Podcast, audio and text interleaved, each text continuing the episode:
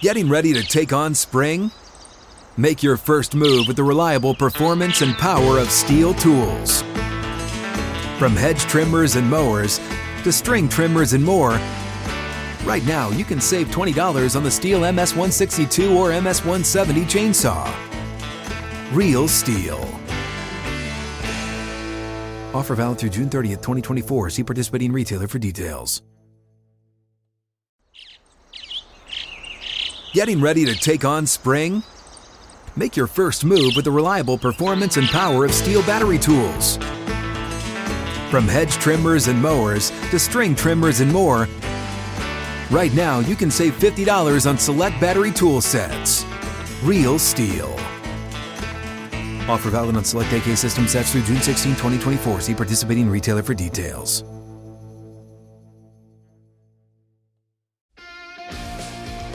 Hello, Sunshine. I'm Alexi Lalas, and welcome to the State of the Union podcast, where we look at the beautiful game on and off the field through the lens of red, white, and blue colored glasses. This episode, we'll be talking Balogun Cometh, the 2026 World Cup logo, the future of VAR, the U.S. men's national team current best 11, USL Super League is arriving, Singing in the Rain, and much, much more. But first, joining me, as always, my friend, my colleague, my guiding light, David Mosse, a soccer savant and a Fox soccer researcher and writer extraordinaire. Mossy, how you doing on this uh, Thursday, May 18th, bright and early in the morning here in Los Angeles? And again, for those that uh, are just listening, Mossy is coming to us from the East Coast, a few more days with his family, and then he will be back to us. So he is on the road. Hey, my man, how you doing?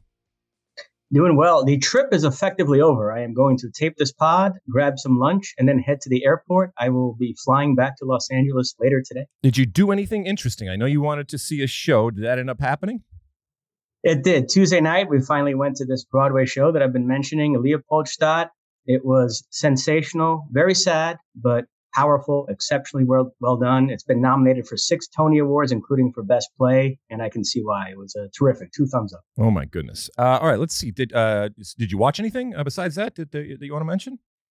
No, the okay. only thing I've watched since I've been out here is Succession. I've fallen behind on shows like Lasso and Maisel, so when I get back to LA, I'll have a TV watching orgy to get caught up. All right, let's see what uh, what I watch. I've been running around doing a lot of things, but I did manage to uh, one night you know, I, am on this uh, nostalgia kick and, and, watching old movies. So I watched a movie that I, I thought I would have seen uh, Singing in the Rain, which has become an all time classic. It's on a lot of the lists of the greatest movies and certainly on all the lists of the greatest musicals ever uh, put down in the movies. It is. It is incredible. I'm not a big musical guy, uh, and I'm not a big dancing type of guy, but my lord, uh, this came out in uh, 1952. Stars Gene Kelly, great Gene Kelly, uh, Donald O'Connor, who you may or may not have heard of, and I had not heard of him until w- watching this, and uh, and Debbie Reynolds. It is incredible the scenes, and again, I have no appreciation or understanding of of dance, but even I was just mesmerized by the scenes. I get it. I totally get it. There's plenty of you that are probably nodding your head and going, Yeah, you finally got it. Well, absolutely. I get Singing in the Rain. I get why it is a classic. How, you know, the choreography, you know, done by Gene Kelly, uh, how that all happened must be a fascinating story. I'm sure there's books on it, maybe documentaries on it, but I cannot give higher praise to Singing in, in the Rain. And I thought it was going to be a BS, you know, kids type of movie and it's it's not. It gets into some really interesting things in terms of the actual story and then like like i said the production and the uh, the song and dance is just uh, just amazing. So i can't recommend it highly enough. Um moss you ready to light this candle? Yeah, let's do it. All right, listen, we're going to get right into it. I come to you a few hours after having left the Hollywood Hills, a uh, a, a big sh- uh, shindig, a big to do up there at the Griffith Observatory. Uh, you may know that. It's a iconic type of place where FIFA announced their 2026 brand, emblem, logo, whatever you want to call it. This is the image that is going to be forever associated with the uh, World Cup in 2026. And so it was kind of, you know, a kickoff event up in the Hollywood Hills. And you know, as is the case with all of these, Mossy, when we've seen it time and time again, uh, for the most part, people are going to have problems uh, with uh, with logos. Uh, this is designed to be in the same way, Mossy, as the MLS logo when it came out a few years ago. The re the redone logo was designed to be custom, bespoke. They call it. This is the same thing. It's a, a blank, open, bespoke kind of camp, uh, canvas that not only from a national and international perspective, but also the individual 16 host cities get to do what they uh, what they want. But you know, the inevitable uh, criticism and critique and debate is out there. Before I get to that, though, it was a star-studded event up there, Mossy. I, I wish you were here.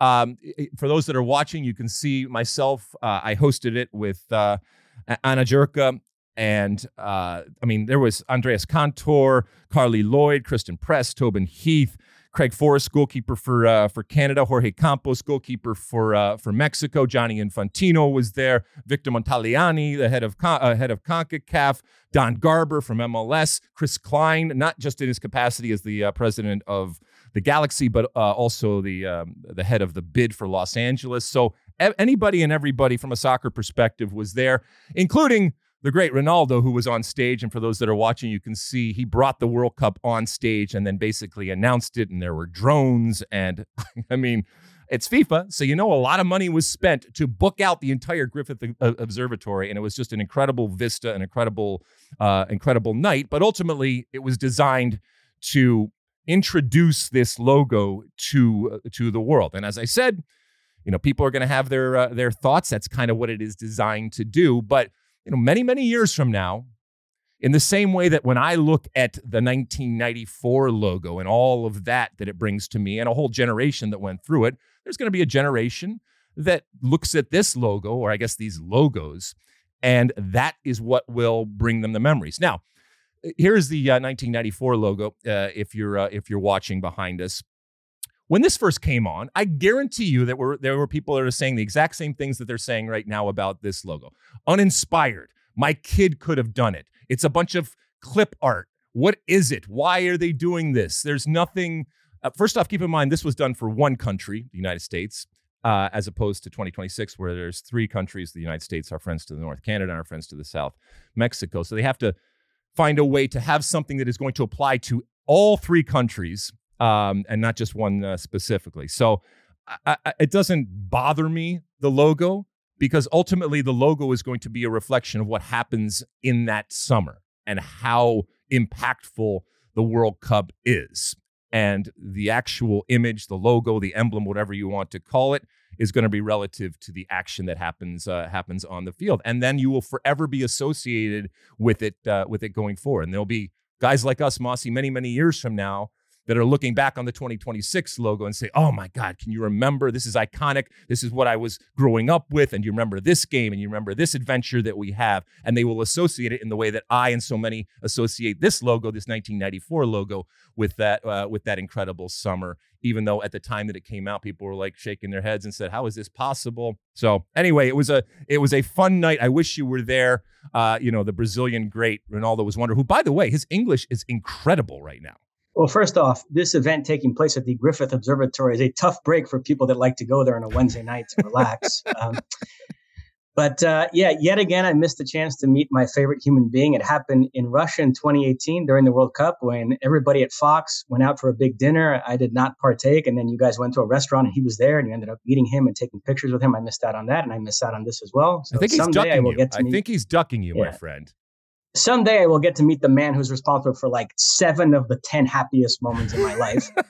um, but uh, you were there mm-hmm. and you were pretty much the star of the show. There were couple of really humorous moments involving yourself. Uh, it's look, it is hard to put on a show like that, and you know, FIFA has their way of doing shows, and and to be quite honest with you, having done many of these now, it, it's very different in the way that they go about putting on a production, and it's done for the world, and they have their set ways that they go about it, and so you just gotta you got to roll with it. But wonderful men and women working behind the scenes, and like you said, I mean, they shut down and rented out the Griffith Observatory for this, uh, you know, for this incredible, this incredible, uh, incredible moment. And you know, you're there's a script and there's a teleprompter, but you got to be able to think on your feet. For example, my IFB, which for those that don't know is how I communicate and how they communicate with me. It's in it's in my ear. Went down, of course. Uh, this is the way it's going to go. Went down as I was walking on stage to start, so we kind of had to uh, to wing that. But it was fun. We had a uh, we had a good time, and you know, ultimately the announcement uh, the announcement happened. Um, you know, plenty of joking, and uh, you know, my friend uh, Victor Montagliani and Andrés Cantor joking about whether it was you know what I drink or whether it was what I call the game. I'll tell you, Mossy, there was a time uh, during rehearsals where they were adamant about having me call it football. And in the script, it was football, football, football. And I made a point of saying, no, I'm not going to do that. And even when they put it in the script and it showed up in the teleprompter as football, I made a stand, Mossy, and I called it soccer the entire night. So I'm, I'm doing that for you. Can you convince Lexi to call soccer football? Well, I um, probably, um, yeah, well, I'm trying to first convince him to stop drinking Chardonnay and go to red wine. So that's my first challenge with Lexi. Um, but uh, I think by 2026, I think we can get him to start uh, talking about football. Uh, that was the great Andrés Cantor, uh, who, by the way, uh, we, we were reminiscing. I worked with Andrés Cantor uh, when we did the NBC Olympics 20, what, three years ago in the summer in Australia, where we're going back again this uh, summer. So we were reminiscing about doing the uh, the Olympic Games, which was his first English language uh, gig. And then Victor Montagliani, the uh, president of CONCACAF, there busted my balls about um, what I drink. He's a huge uh, wine snob, but it's particular when it comes to red. And I will stand, as the kids say, for my Chardonnay and my Chardonnay on ice. And uh, there's nothing you can say to get to me to change.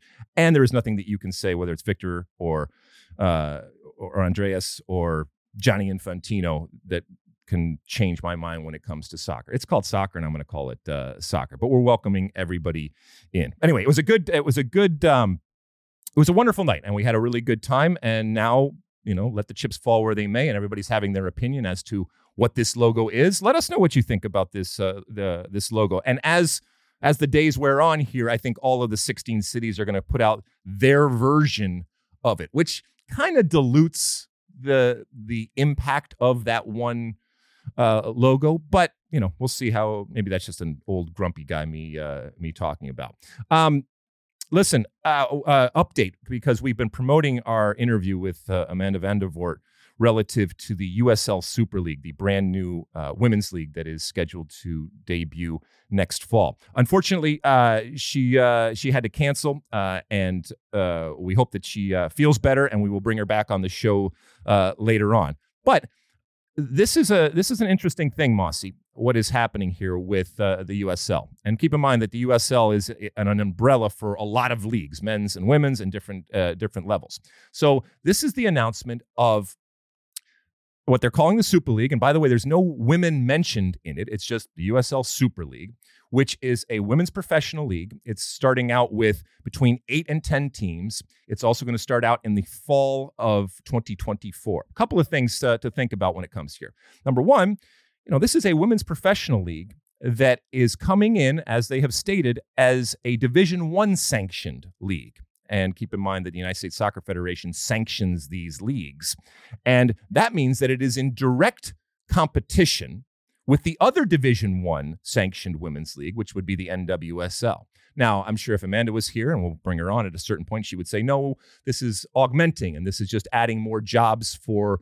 women to uh, to play professional soccer, which is which is the case. But look, we are in a competitive environment, and as a Division One sanctioned league, you know this is the first time that we will ever have two Division One sanctioned professional leagues uh, going at each other. And keep in mind that they are going into not just MLS markets, but NWS, uh, NWSL markets like DC. So there is direct competition, and then there's dir- indirect competition for, you know, the women's professional soccer market out there. And they will be playing from the fall on, so a much more traditional European schedule, if you will. And how does that play out going forward? So there's just a lot of interesting things to think about when we're talking about this professional league and whether it's going to be successful and the competition between like i said nwsl and this super and this super league when they're playing what it's going to look like and if this is something that is going to be competitive and if this is something that is going to be successful down the line. Hey, listen, the more professional leagues and the more professional opportunities, the better. But we are in a market and we are in a competitive market. And don't think for a second that USL uh, coming in as this, uh, you know, as this first division league isn't a shot across the bow of NWSL and let the best league win going forward. Or maybe they'll both win. Mossy, anything on this? Uh, because you know we'll, we'll, talk to her at some point going forward. But I, it has a lot of tentacles when it comes to this announcement. It's not just about women's soccer. It's not just about USL. But um, there's a lot of things actually that we could talk about for I'm sure hours. I look forward to the interview. My theory is she canceled because she knew I wasn't going to be there. That's it. She wants you in. Uh, she wants you in person, and we will get Amanda back. All right, listen. We we haven't buried the lead, but the big story coming out this week is um, and certainly was when it happened earlier this week, and we had already you know gone to press as as it were with our uh, State of the Union is congratulations and welcome to Flo Balogun. Um, this is, I think, a coup. I think that this is a wonderful uh, bit of news that a young, talented goal scorer who is scoring consistently and plays a position of need when it comes to the national team, has, like others, once again chosen the U.S. men's national team uh, to play for when he could have played for multiple others, including uh, England. So, you know, this this happened, and is it necessarily a surprise? Not, I don't. I don't necessarily think so. And maybe that's maybe we've come accustomed to seeing players choose the United States to uh, to play for. So immediately this comes out, Mossy, and uh, I sent out a, a, tweet at the moment saying this is yet another feather in Gregg Berhalter's cap. People did not enjoy that, as is often the case when I hit send on a uh, on a tweet, and uh, it was interesting to see the reaction when I had the audacity to give credit to Gregg Berhalter, to even associate this with Gregg Berhalter. And Mossy, you know, there are the uh, whatever, like the in politics, it's you know the never Trumpers or whatever. There are the never Gregors out there. That it doesn't matter what happens, it doesn't matter how positive. He deserves absolutely no credit, and basically they would rather him go away and not be heard of ever, uh, ever again. You know, when I say that this is a feather in Gregg Berhalter's cap, it's because of all the work that he has done, in particular in terms of the recruiting process of dual nationals and all the success that he has had. And it's absolutely alongside people like Earnie Stewart and people like Brian McBride. And this has happened on Anthony Hudson's watch as an interim uh, interim coach. Does he get credit for it? Absolutely. But ultimately, this team that has been fostered over the last cycle is what is appealing to these players. And yes, it's the country, but insinuating uh, that Gregg Berhalter uh, had something to do with this in terms of all the work that has gone before. That evidently is a uh, a bridge too far for uh, for many folks out there. Mossy, uh, thoughts on uh, Balogun deciding to play for the U.S. Well, um, specifically on Balogun, I'm not sure how much groundwork was laid under Gregg Berhalter. It could be that he was unconvinced by his conversations with Berhalter, which is why he hadn't committed to the U.S. yet. And his head was only turned in the last few months after speaking to people other than Gregg Berhalter. I don't know that, but it is a possibility. Possibility. So, um, it, whoever you want to give the credit to, it's absolutely massive. He's a very talented player in a position of need. Center forward in one fell swoop went from being a weak link to the position that now boasts the U.S. player with arguably the highest ceiling. If I was to look into a crystal ball and tell you that over the next three or four years, some U.S. international was going to blossom into one of the elite players in the world at his position, and you had to guess which one, I think a lot of people would guess Balogun.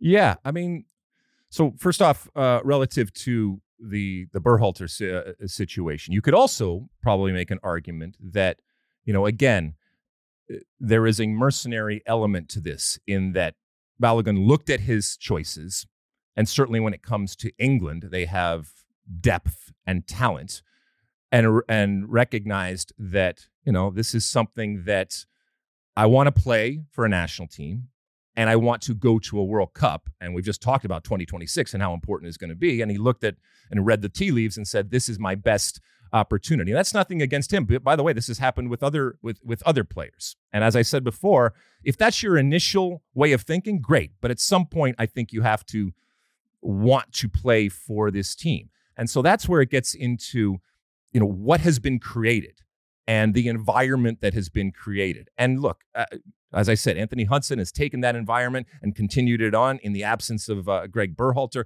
Gregg Berhalter certainly had plenty of uh, other folks, uh, other folks out there. Now, when when it's when this happened, I also talked about how, um, you know, this is this is a player that has done nothing yet for the U.S. men's national team yet, and it remains to be seen if he ever will.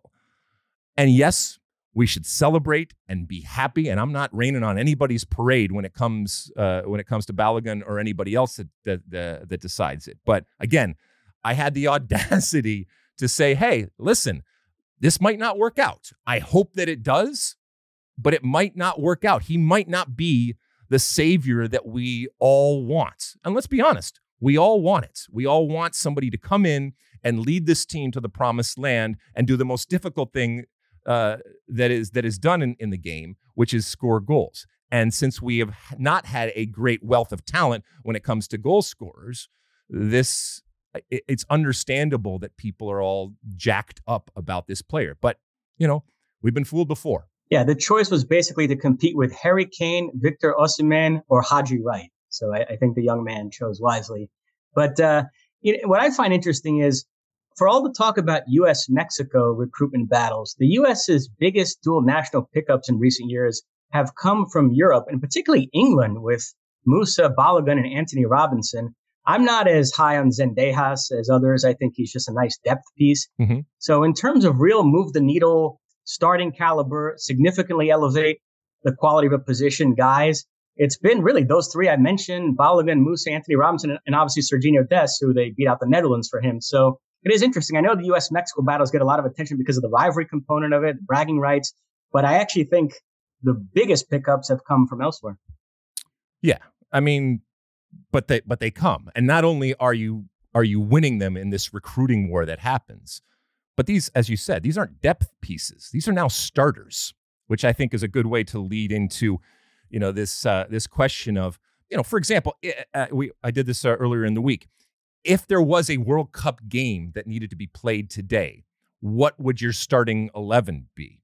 And I, you know, I thought about this, and I probably have to amend this uh, this going forward because, you know, keep in mind players like um, Tim Ream, who is arguably was arguably our best player at the World Cup and has had a, a year of his career, unfortunately, uh, Uh, has been hurt and will be hurt for the foreseeable future here. And I, I didn't put him in my 11, but you know, when I'm talking about my 11, I got Turner. I don't think anybody's going to argue about that. You mentioned Dest, I think over there on the right hand side.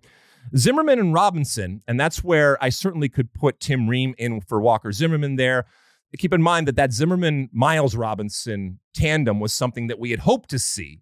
And maybe, you know, if the game were today, uh, with Tim Ream's injury. That's who I'd put in the back. You mentioned uh, Antonee Robinson, who I think is a lock Jedi over there on the left hand side. This is where I probably messed up, and I probably should have changed. Tyler Adams uh, is is hurt now. He's a lot further along in terms of his recovery and potentially, you know, there were talks talks about him even be available before the end of this EPL season. Uh, I I have him in there, and certainly if he is if he is back, I don't think that anybody's going to uh, scream and yell about that that trio that we saw in the World Cup with Weston McKennie and uh, Yunus Musah, Christian Pulisic on the left, Timothy Weah on the right, and then yes, uh, Balogun up top. Now, has what has he done to deserve that? From a national team perspective, nothing. And we know it doesn't always translate, but the pedigree and what he has done at a club level on a consistent level, and the fact that there is a this dearth of talent when it comes to a goal scorer for the national team, I'm confident and comfortable putting him uh, putting him up there. Any changes that you would make there, and I know we probably have to put a star next to Tyler Adams. If he's not there, you know, maybe if it's a more attacking type of lineup, Gio Reyna finds his way uh, in there, or then you go back to the, you know, uh, it could be an Aaronson or A more defensive way would be an Acosta or those types of players that uh, some of the usual suspects that we have seen. Yeah, I prefer to frame these sorts of lineups if everyone was healthy and available. Okay. So I don't mind Tyler Adams being in there, and I would put Tim Ream in. I think the conversation should be what's the best U.S. lineup right now if everybody was healthy and available. Um, but yeah, no, I, I, pretty much agree with uh, most of the lineup you picked. And yeah, the U.S. has a busy summer coming up. They have that Nations League semifinal against Mexico. And then if they win that, the final against Canada or Panama, and then the Gold Cup right after that. They were confronted with the same situation in 2021. The way they approached it then, I know you kind of bristle at this framing, but they sent what everybody considered the quote unquote A team to the Nations mm-hmm. League with yeah. all the European based players. And then they sent what people call the B team to the Gold Cup with more MLS based squad. So if they repeat that approach this summer, then Balogun would, in theory, be in the Nations League squad, and his first game for the U.S. would be that semifinal against Mexico, which would be absolutely fascinating. Yeah. All right. Well, uh, let's see. What else uh, do we want to do here, uh, Moss? Uh, McKennie. Oh, news uh, about Weston McKennie, right? Well, you know, Balogun segues into that because he now joins this Yanks abroad transfer discussion that we've been teasing that we're going to have at some point because uh, he's an Arsenal player on loan with Reims in France, and uh, he's made it clear to Arsenal that he thinks he's at a point in his career where he needs to start every week. Arsenal are not willing to offer him that with Gabriel Jesus there, and Arsenal are planning to spend a lot of money this summer, so they seem to view Balogun as a player that could bring some money back. So all the talk that he's gonna he's gonna get sold. So we'll, we'll be interested to see where Balogun ends up this summer. And yeah, all sorts of other rumors involving U.S. players. Weston McKennie, as you mentioned, is now being linked to Brighton which would be a really nice landing spot for him and would really throw Premier League pundits for a loop because uh, they've been hammering McKennie based on his performances for Leeds. They're saying he's not any good. And Brighton, who are widely regarded as the smartest team in England, apparently want to sign him and spend pretty good money by Brighton standards. So now what are they going to say? You know, Brighton's a team that's probably going to lose Alex McAllister and Moises Caicedo this summer. So there are going to be minutes available in that midfield. Uh, up top, they just signed a Brazilian player I love, João Pedro, who uh, is coming from Watford. So uh, Brighton is a team I'm going to have my eye on next season anyway because of João Pedro. And then, yeah, they might add Weston McKennie as well. Yeah, I mean, I think that this uh, highlights, first off, the value of Weston and how certainly teams that and, and individuals look at Weston and the type of player he is. And he's, you know, right in that kind of sweet spot where there's the physical part, which he's certainly able to get down and dirty if, if, if need be. But you know, I think over the years and certainly his time in Italy, he, he wants to play and he has a confidence and a swagger to be able to play. And I think that people are like they're they're looking at Leeds and they're picking over the bones in anticipation of what is uh, what is to come and trying to find some of those gems and some of those diamonds in the rough that just didn't show the way that they can just be purely because of the situation and the circumstance of uh, of Leeds. But it's not to me. It's not a surprise. And but to your point, it's a nice landing because I'm not sure that that I, don't think that the Juventus part of the equation is going to happen. So he's going to have to find something. Uh, that makes sense, and if he's enjoyed his time, and by all accounts he has in uh, in England, this is this is a glow up, and this is a step up for him. And I think it'll I think it plays into who he is much more as a player than Leeds did. Yeah, we'll see. Uh, also, rumors with Serginho Dest and Union Berlin. I think that would be an excellent landing spot for him. So, yeah, I mean, I know we keep teasing it, but at some point we're going to have this uh, big Yanks abroad transfer segment, and there's going to be plenty of meat on that bone for sure. We're never going to do it. We're just going to keep teasing it. For the next, it's for like Dr. Dre's detox. All right. Uh, anything else, Mossy? That's it. All right, let's take a quick break. And when we come back, uh, we'll take a huge trip around both Europe and uh, MLS because there was all sorts of doings and uh, take a look at what is to come this weekend. Don't go anywhere.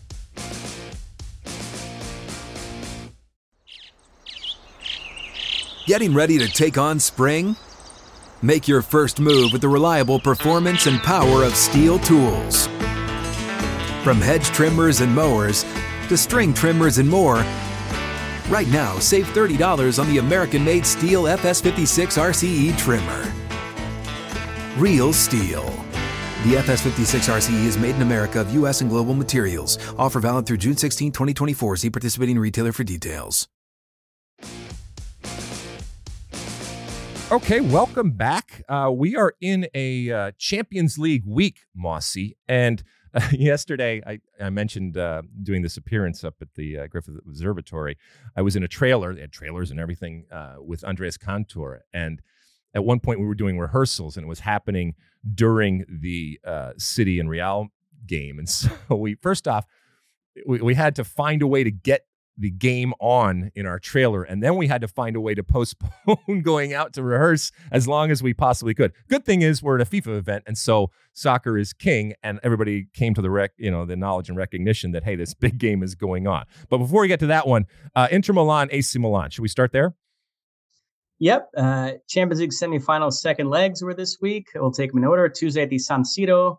Inter uh, finished off AC Milan. They had won the first leg 2 0. They won the second leg 1 0. Lautaro Martinez with a second half goal set up by Lukaku, a left footed shot. He squeezed past Mike Maignan. Uh, AC Milan had two good chances in the first half with Brahim Diaz and Rafael Leon, but couldn't score. And that was that. So 3 0 aggregate triumph for Inter Milan. They're off to their first Champions League final since 2010 when they won the treble under Jose Mourinho. They are the first Italian club to reach the Champions League final since Juventus in 2017. And look, congratulations to Inter Milan for for what they have done. And this is a bigger conversation we'll have probably later. What has happened with Serie A? I don't think it's completely changed everything, but the perception has undoubtedly been enhanced by the success of not just these two teams, but what Napoli has done and all, all that kind of stuff. So that's a uh, that's a good thing. But when it comes down to Inter and uh, Milan, there was only one team in this uh, in this back and forth, and they proved it again. And the better team is going through, but I'm not sure it's it's even close to uh, what they are going to face when it comes to the final. So let's uh, let, us uh, thank AC Milan for their efforts and uh, and move on. Yep. Um, and then on Wednesday, we witnessed a murder at the Etihad. Manchester City demolished Real Madrid. Uh, their performance was out of this world. Uh, 4 0 second leg triumph. Bernardo Silva, Bernardo Silva, Militao on goal, and Julian Alvarez accounting for the scoring. So Manchester City claim a 5 1 aggregate triumph without Erling Haaland scoring a single goal in the tie. They avenged last season's semifinal elimination to Real Madrid. They're off to their second Champions League final in three years. It will be Inter versus Manchester City June 10th in Istanbul.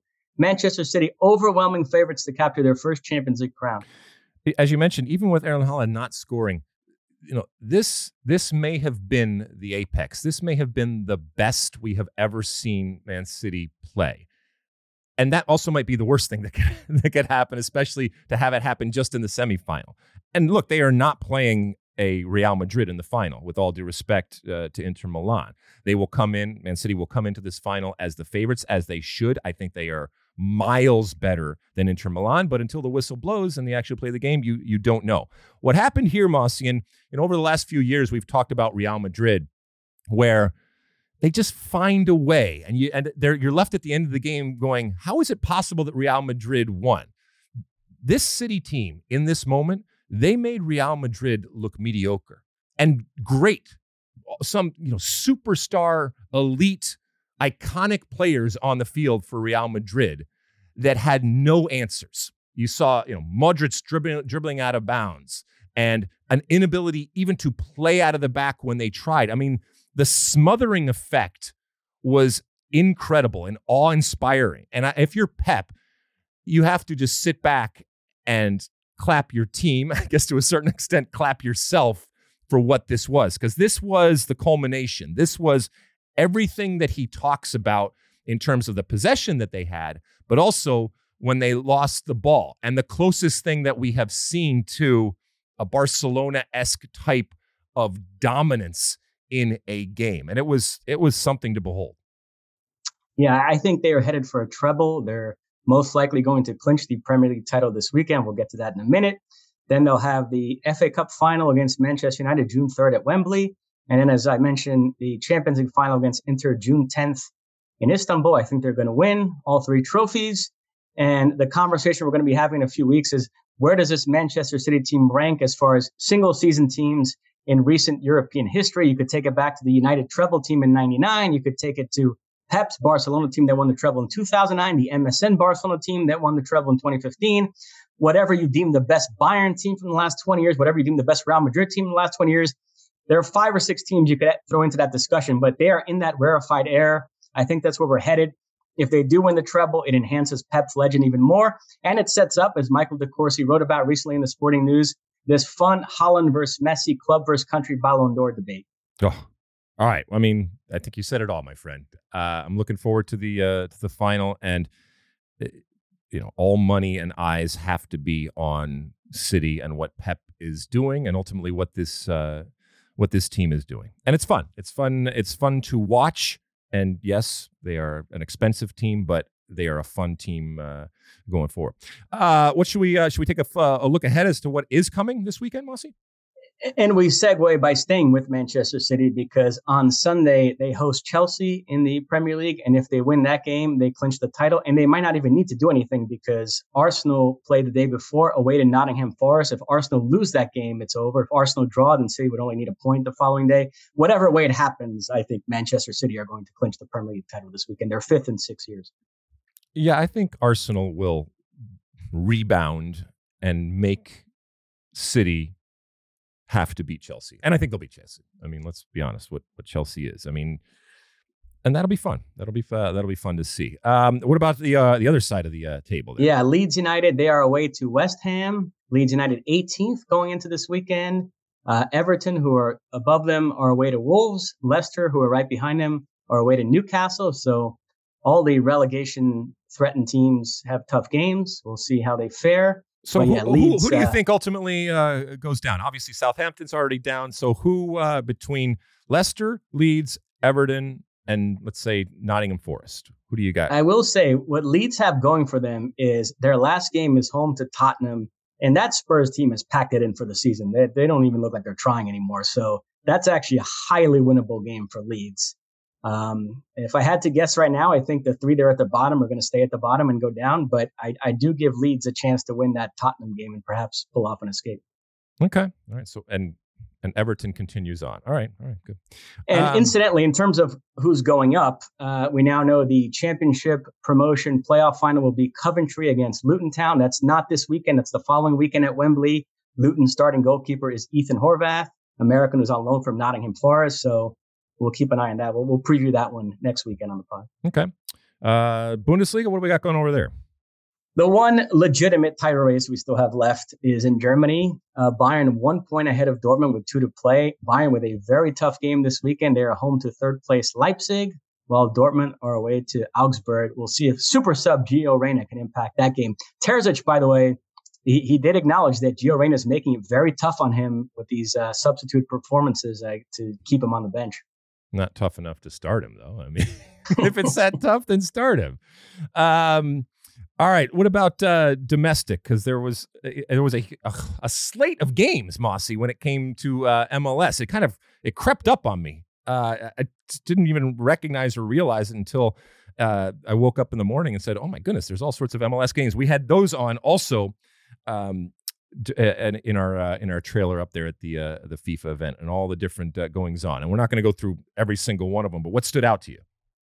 Well, uh, because we talked Balogun in the first segment, we kind of want to keep this U.S. Uh, center forward theme going throughout the show. So the two games we picked out. Uh, FC Dallas with a 2 1 win over Vancouver. Jesus Ferreira with both goals. He's now up to eight on the season. Could it be that the Balogun news has lit a fire under all the other center forward hopefuls in the talent pool? Can you imagine if Balogun comes in and then Jesus starts scoring and becomes the man? I mean, talk about people conflicted. You know, the, the anti MLSers, they're not going to know what to do, but they want the team to win. Uh, and then they're going to say, well, it's only because a player from Europe came in and lit that fire, like you said, Mossy. That's all a bunch of bullshit. I don't care where you're from. I don't care where you play. Just put the ball in the back of the net. And whether it's Balogun or uh, Jesus Ferreira, that's good. And that you are scoring and that you are scoring consistently, that is a uh, that is a good thing. Um, how about Cincinnati though? Holy cow, they just uh, crushed Montreal. 3 0 win over Montreal. Brandon Vazquez among the scores there, keeping the center forward theme going. Cincinnati now all alone atop the supporter shield standings. I mean, they're just they're they're cruising along, and they are a fun team to watch uh, in what they do. Minnesota United beating Houston only because uh, Reynoso uh, was available. He didn't play, and I don't think we're going to see him for a while. But he is back with the team. He is training with the team. He is available, and that they got a win even without him you know, is kind of par for the course of what they are what they are doing now. Also, the up and down type of uh, situation when it comes to coaches on the hot seat. So Neville, uh, Nashville won two to one against Miami, so there's another loss uh, for uh, for Neville and Greg Vanney with the uh, with the Los Angeles Galaxy losing two nothing in Columbus. Um, so the hot seat continues and.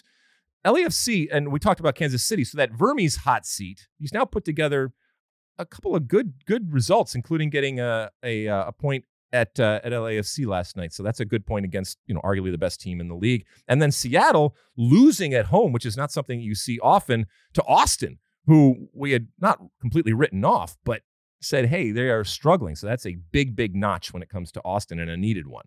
Uh, in terms of this upcoming weekend, a game everybody's excited about Cincinnati Columbus, latest installment of the Hell is Real Derby. Oh, Cincinnati, as I mentioned, atop the Supporter Shield standings. Columbus also playing well. They claimed a 2 0 win over the Galaxy last night. So this should be a good one. Yeah, we're going to talk a little bit later uh, in the uh, Ask Alexi about you know expansion and rivalries and all that kind of stuff uh, going on. But you know the Ohio soccer scene and the hell is real type of thing, especially with what we've talked about or how good uh, Cincinnati is, and to be honest, uh, how good Columbus is. I'm all for that. I I love doing that, and you know Philadelphia, which has now been a perennial type of elite team hosting New England. Yeah, that's that's that's on my radar absolutely also. Yeah, Philadelphia since getting knocked out of CCL, three MLS games, two wins, one draw. The draw came last night against DC nil nil. Uh, but they've played pretty well and transitioning off CCL and focusing exclusively on MLS. They did get knocked out of the Open Cup, so that's disappointing. But yeah, we'll see if Philadelphia can shoot up the standings here in the Eastern Conference. Uh, I agree with you. This is a, a, really interesting matchup, them facing New England. One more that I just uh, mentioned because you know teams struggling at the bottom. You know, uh, St. Louis is hosting uh, KC, and so that Peter Vermes ship that maybe has been righted going in to St. Louis, which we know is difficult, but St. Louis is fallible and that might be another opportunity for uh, for three points. I know you wanted to mention some uh, Liga MX stuff, right?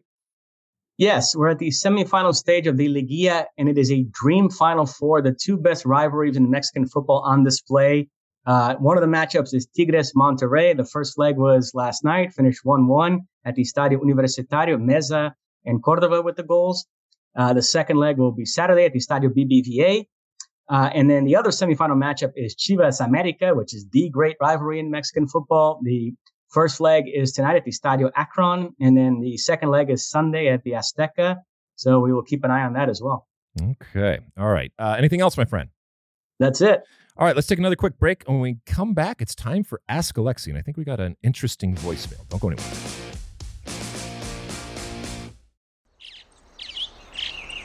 Getting ready to take on spring? Make your first move with the reliable performance and power of STIHL battery tools. From hedge trimmers and mowers to string trimmers and more, right now you can save $50 on select battery tool sets. Real STIHL. Offer valid on select AK system sets through June 16, 2024. See participating retailer for details.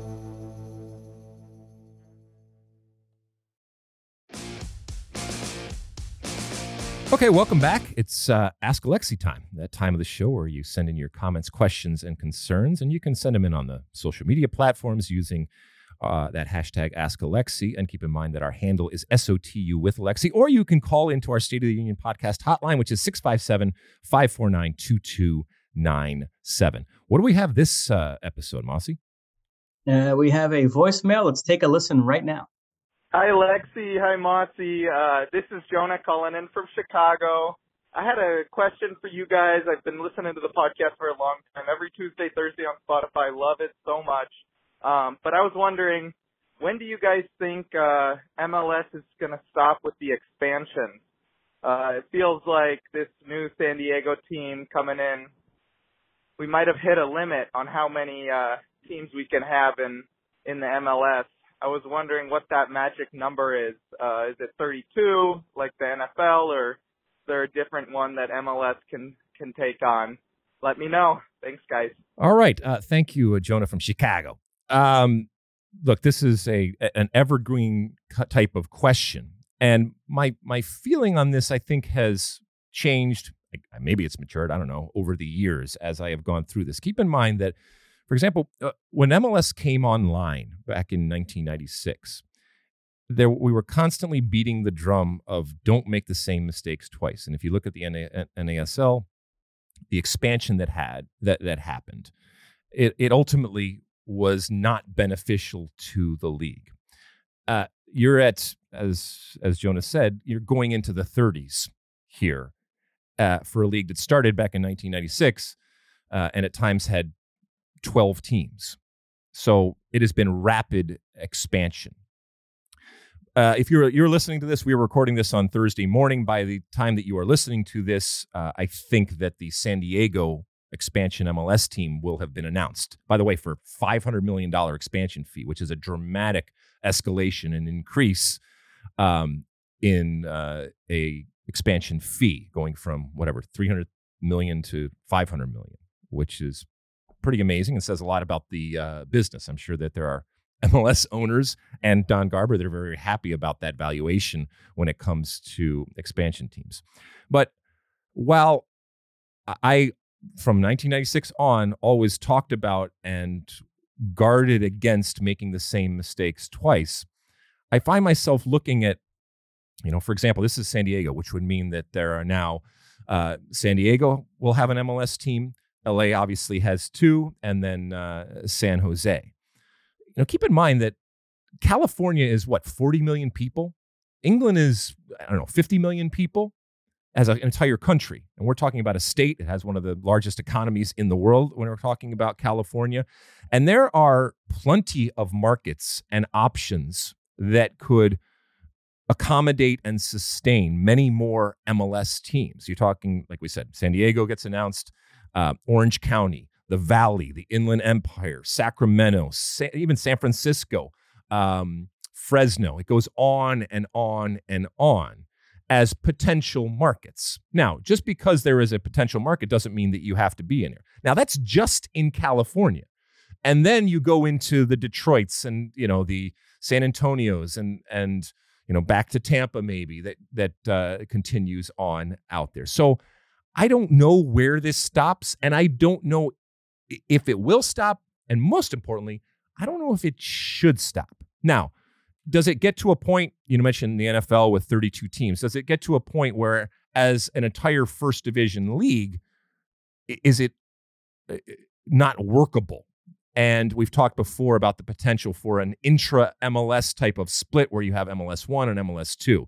Easy to talk about it, a lot more difficult to actually uh, put it into put it into place. But as more and more of of these options are out there, these markets that can sustain. And when I say sustain, first off, you have to have an ownership group, whether it's an individual uh, or a group that has to have deep pockets. And we're talking billionaire types of ownerships. And there's only so many of them out there. But there are these markets out there that you can do something to become very quickly a part of the fabric of those uh, communities. And I just think it says a lot, not just about Major League Soccer, but more importantly, about soccer and the potential and the opportunity that exists out there. So I don't think that it stops. I don't think that it stops at uh, at 32, and especially if people are willing to continue to pay higher and higher expansion fees, uh, expansion fees going forward, and there are appetizing types of markets out there all over the country not the least of which is in California that I just uh, that I just named. I mean, you could you could have an EPL type of existence just in California. That's how big we are, and that's how um, uh, that, that I think is the appetite that exists in in all over the uh, the United States, but certainly in California, which um, you know whether it's the history that we have you know the Latino and Hispanic uh, population that we have, and just an affinity for uh, for the game. I don't know, Mossy. Do you think that uh, MLS goes beyond 32? I do, yeah. And you know, my issue is always the format. As you know, my objection to the 48 team World Cup was never dilution of quality. It was more that I wondered whether with that many teams you could come up with a coherent format. And so, likewise with MLS, whatever number they settle on, I just hope that they keep in mind that it's an easily digestible format that the fans can understand and make sense in terms of how they break up the conferences and divisions and how many teams make the playoffs, et cetera. So I just hope that they're always mindful of that. Um, and as far as you know, diluting the product, th- you know, this is a this is an opportunity to spread the gospel. And you know, far be it from me to deny any market out there that has the means, which is very very important, and that wants to provide a consistent diet of soccer. And you know, we we can harp and criticize MLS for doing this and that. And we've talked about, you know, being relevant, which is such a huge, huge and important part of uh, a component of the league or any sport going forward. But if there are people that want to provide, like I said, that environment of supporting a team and directly or indirectly supporting your community and your market and supporting a sport that we all know and love and giving them nights out at their own cathedral, which is their stadium that they find ownership and loyalty to. How, can that be a bad thing? That's a that's a good thing. To your point, Mossy, the structure is important going uh, going forward, but what is a soccer market in 2023 is very very different than what is a soccer market 10 years 20 years 30 years ago when the league uh, when the league started. And i think it just says a lot about how far soccer has come that there are so many other places that potentially could have teams and i think could be very very successful. And you know you just need uh you know you need like i said deep pocketed ownership and the will to say this is something this is something that could uh, that could work. So yes, Jonah from Chicago, I think it's going to continue on, and I don't necessarily I I don't think that that is the kiss of death in the way that it was for the NASL. And who knows, maybe I maybe I'm wrong, and maybe it does get diluted, and maybe it's too much of a good thing. But who am I to tell insert whatever market it is that you're not worthy you're not because I don't know, you're not big enough, you're not popular enough, you're not worthy to be part of this soccer explosion when it comes to professional soccer. And by the way, whether that's with MLS or whether that's USL or whatever, I don't care how people ultimately get their fix of soccer. I just want them to be able to do it. And there's nobody that's too small or unworthy of having uh, of having that. You got to have the money and you got to have the buy-in. I, I, I get that, but um, there's a lot of people out there that have eyes. And there's a reason why people keep paying, and not just paying, but paying even more to be part of the club that is Major League Soccer. Uh, anything else, Mossy? That's it. All right, let's take another quick break. And when we come back, we will finish the show up with my one for the road.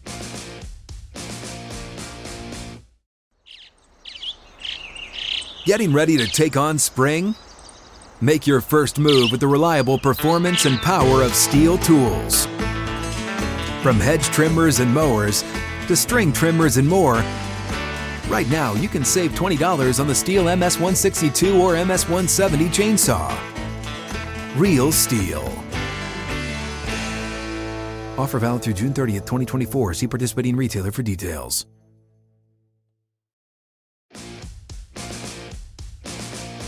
Okay, welcome back. It's the end of our show, and at the end of each and every show, I give you my one for the road. Uh, VAR. It's evergreen, Mossy. Um, I was interested to see Howard Webb uh, over the past week make the rounds and uh, go on. Uh, what was it? Uh, he was a special guest, I think, on Monday Night Football to explain, not just explain VAR calls, and keep in mind Howard Webb was once in charge of pro and was heavily involved in the implementation of VAR in Major League Soccer. Um, and worked for many years and was wonderful uh, over here. And now he's gone back to England. And so now he's in charge over there. And he actually went on and not only explained VAR calls, but for the first time, um, he provided game audio and released it publicly for the first time for EPL. And it got me thinking about VAR and you know the continued tweaking that's going on. And th- look, this is going to happen going forward. We are going to have much more transparency. Uh, we are going to have much more information in terms of what the communication is between the referee on the field and the VAR and relative to the people in the stands and obviously us at home watching. And that involves audio and that involves video and that involves in real time hearing and seeing what is being discussed.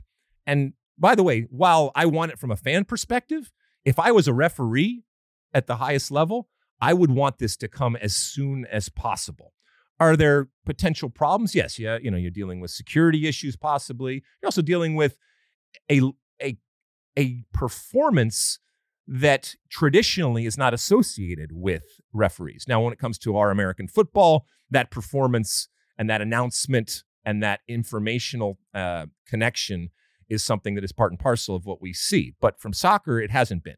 Although it reminded me of a few years ago during the pandemic and the MLS's back tournament happening down there in Florida when everybody just kind of said, let's let's do whatever the hell we want. And MLS uh, had us listening into what was going on with the VAR. And at the time, that was not only revolutionary, but it was also kind of against the, the laws. Uh, that that's not what uh, FIFA wants to have happen yet, but it is going to happen as we uh, as we get closer. And so VAR is not going anywhere. As a matter of fact, it's only going to become more enhanced, and that's not necessarily a bad thing.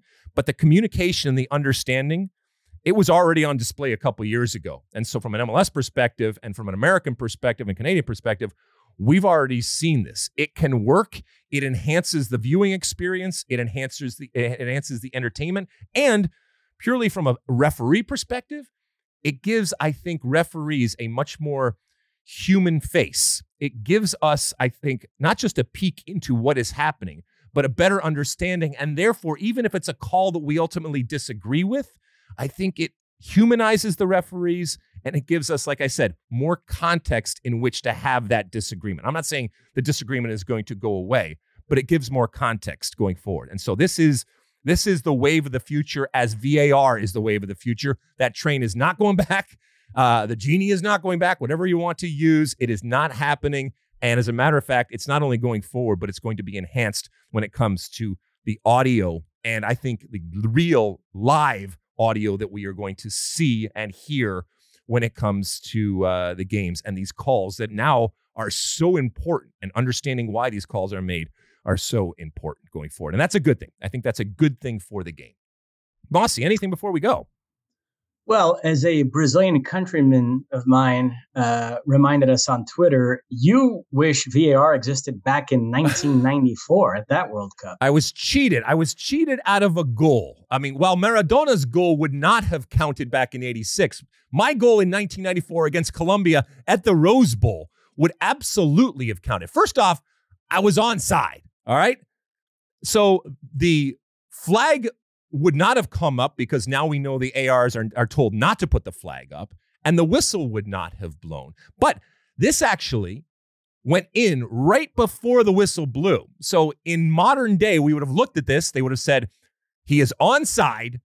The, he, the shot was taken and the ball crossed the line before the whistle blew, and therefore, this is a good goal. So I was robbed of a goal in the World Cup. And by the way, I smashed this one. Oh, upper 90. Love it. Love it. Love it. Yeah, this was uh, our good friend João Renato Alves with the tweet. I'll do a little translating here. He said: Se houvesse VAR em 1994, a Copa do Mundo poderia se orgulhar de ter um gol de Alexi Lalas em sua história.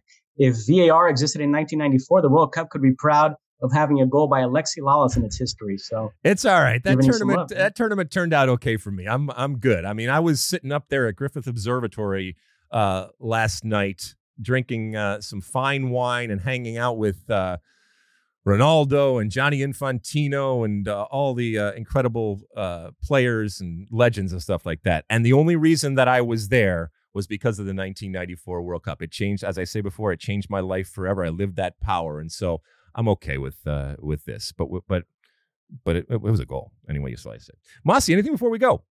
One last, last thing. I do want to wish our director, Erin Schechter, a good flight. She is headed to New York today. It's ships, almost like she planned it to arrive night, there right? Just, the day that I'm leaving. Yes. Uh, in her absence, a fellow USC grad, Gabe, will be stepping in. Now, Alexi, if Gabe performs well and takes Erin's job, what is the baseball reference we would make to describe that situation? Uh, Wally Wally Pipp, is that what it is? Wally Wally Correct. Wally Very pipped. Good. Yes, he uh she could get Wally pipped. So enjoy yep. that uh, trip back back home, but you you might come back and uh, we might have moved on. But I don't know. I don't think anybody can live up to her. She's she is uh, she is that good. All right, listen. Uh, we will see you and hear uh, you will hear us and see us next week uh, with more shows. We appreciate everybody tuning in and reviewing and rating and subscribing and doing all the di- uh, different things that uh, that you do. And whether you're sending in questions using that hashtag Ask Alexi on all the social media platforms, or like Jonah from Chicago did. By the way, he said he listens on Spotify. We love that you listen on Spotify. Watch us on YouTube uh, Apple, all the different uh, platforms out there. But Jonah decided to call in on our po- uh, on our State of the Union podcast hotline, which is 657 549 2297. All right, we will uh, talk again next week. And until then, and as always, my friends, size the day.